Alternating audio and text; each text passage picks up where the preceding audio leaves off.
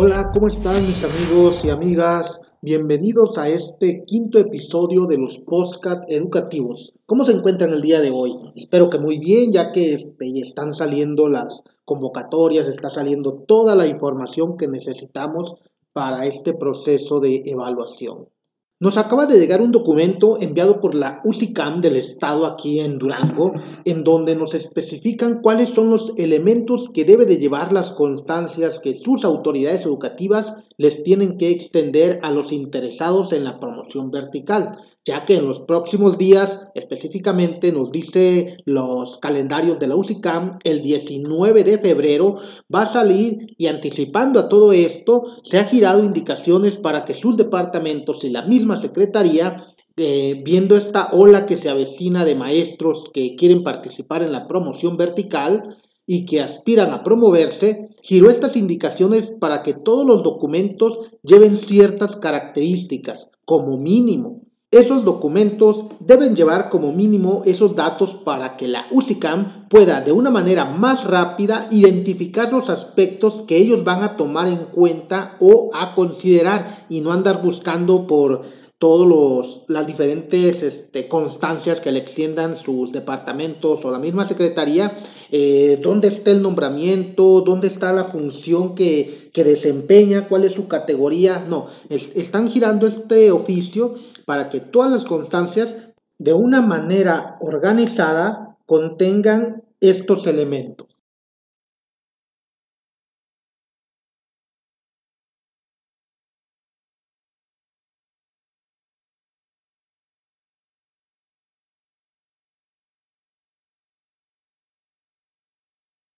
Eso y más vamos a tratar de explicar en este episodio. Recuerda que nuestras asesorías personalizadas para los niveles de educación básica y medio superior han tenido muy buenos resultados. Además, contamos con expertos certificados como evaluadores en cada nivel, ya sea de preescolar, primaria, secundaria o media superior, los cuales son conocedores de cada momento de la evaluación y, además, estamos teniendo eventos en línea cada sábado Iniciamos el día 6 de febrero anterior a las 10 de la mañana. Estos eventos son de manera gratuita. Los que quieran participar y escucharnos lo pueden hacer. Posterior a aquí en esta misma vamos a dejar el enlace para que se puedan conectar el próximo sábado. Así, los que gusten acompañarnos tengan esta opción también de en vivo estar recibiendo la información así también como las asesorías personalizadas que damos en los grupos de WhatsApp a los que gusten, esta sí con un costo adicional, ya que ahí compartimos material exclusivo para cada uno de los procesos de los que nos están los que estamos ahorita acompañando. Así que no te pierdas estos episodios. Ya sabes que los puedes descargar de manera gratuita y escuchar las veces que gustes. Mándanos tus comentarios sobre lo que te interesaría conocer de todos estos procesos y con gusto daremos respuesta lo más breve posible. Sin más, estás en el podcast cara a cara. Comenzamos. Me voy a permitir dar lectura a este pequeño párrafo que dice así.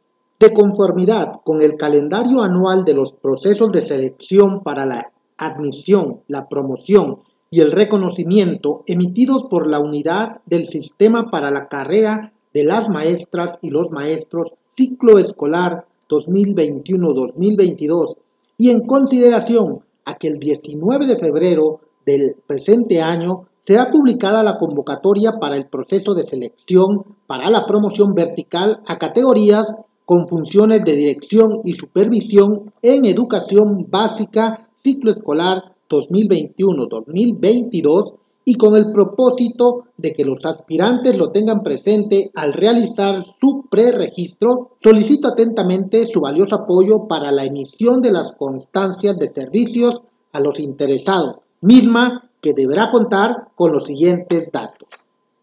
Número 1. Nos están pidiendo que la constancia que emita sus autoridades debe de indicar el nivel educativo donde laboras, preescolar, primaria o secundaria. En el punto número 2, debe de indicar el RFC y el CURP de la persona interesada. Ahí hay que tener mucho cuidado en que el RFC y el CUR estén bien anotados, porque muchas veces se han tenido problemas con Hacienda de que su RFC o el CUR no coinciden con el que tienen registrado ante la Secretaría. Chequen bien eso, maestros. En el punto número 3 es la clave o claves presupuestales de base. ¿Qué nos quiere decir esto? De que no todas las claves pueden participar en este proceso de promoción. Hay diferentes tipos de clave. Están desde la 09, la 20, 95 y la 10 que es la definitiva. Si les ponen que es provisional, quiere decir que su clave cubre una vacante por tiempo fijo. Dice que es previa al definitivo. Quiere decir que al cumplir seis meses, un día, esa ya pasa a definitiva. Y está el definitivo, que es de tiempo indeterminado, que es el código 10, el que está buscando ahorita la UCICAM para los que quieren promoverse de manera vertical. Estas claves presupuestales son, por ejemplo, 09, que es alta inicial. Si ustedes tienen código 20, es alta interina. Si tienen código 95, es provisional. Si tienen código 97, es prórroga de nombramiento. Y si ustedes en su formato único de personal o como se le denomine en su estado, si tienen el código 10, esa plaza es de ustedes y es definitiva. Por eso aparece muchas veces con hasta 9999 o con puros ceros, porque no tiene un fin. Obvio, todo esto depende de cada uno de los estados, pero me imagino que en reuniones nacionales acordaron que las constancias que se imitan en los diferentes estados contengan estos rubros. El punto número 4 nos dice categoría y descripción de la categoría. Ahí, maestros, son los numeritos que nosotros ostentamos en nuestra plaza. Por ejemplo, el 0281, que es docente de primaria foránea, o la E1485, que es de maestro de educación intercultural indígena. Un docente de jardín de niños, la E0281. Maestro o maestra de educación especial E0687. Inspectora o inspector de jardín de niñas y niños, que es el E0101, director de jardín de niños foráneo, E0221, inspector de zona primaria, E0201, jefe de sector primaria, E0205, el de misiones culturales, E1335, y así para cualquier categoría que nosotros tengamos en nuestro formato único de personal. Nos la deben de especificar cuál es nuestra categoría y cuál es la descripción de esa categoría. Si eres maestro, si eres supervisor, si eres docente, si eres la categoría que tengas. El punto número 5 es función que realiza con la plaza base. Esta va muy de la mano con el punto número 4, que es la categoría y descripción de la categoría. La función que realizas con la plaza base, esta se encuentra en la Ley General del Servicio Profesional Docente. Ahí nos dice qué función desempeñas con base a tu categoría. Si eres docente, si eres director, si eres supervisor, si eres apoyo, si eres la función que estés desempeñando, ahí te lo va a decir y tiene que estar estipulada en este documento. El punto número 6 es la antigüedad en la función que realiza con fecha de corte, muy importante, al 19 de febrero del 2021. La antigüedad se la deben de tomar con esa fecha, maestros, no antes, no después. El punto número 7 es nombre y clave del centro de trabajo de adscripción donde labora físicamente, no donde estás. Si tienes este, tu clave en la escuela Benito Juárez, pero estás físicamente en la escuela Miguel Hidalgo, donde laboras físicamente, donde estás adscrito administrativamente, ahí tiene que aparecer nombre y clave del centro de trabajo de adscripción. El punto número 8 nos habla de indicar los centros de trabajo donde has laborado, porque eso cuenta mucho, cuenta mucho la experiencia que has tenido trabajando, pues no sé, un año, dos años, tres años en una escuela, en otra escuela y se te cambiaste, si te dieron un interinato y luego de ahí te fuiste a otro lado. Nos dice indicar los centros de trabajo en los que hayas laborado durante los últimos 10 años. Obvio, si no tienes 10 años, pues no, ¿verdad? Si tienes dos o tres, esos con las órdenes de comisión tienes que llevarlos para que se compruebe los interinatos y el tiempo que has laborado. En el caso de los docentes que laboran por hora, semana, mes, adicionalmente se tiene que indicar total de horas base, cuáles son las que tienen código 10, número de horas frente a grupo.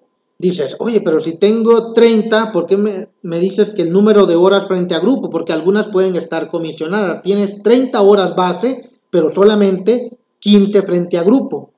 La asignatura que imparte, esto es con base a la categoría que ya mencionamos en el punto número 4 y la función que realizas en el punto número 5.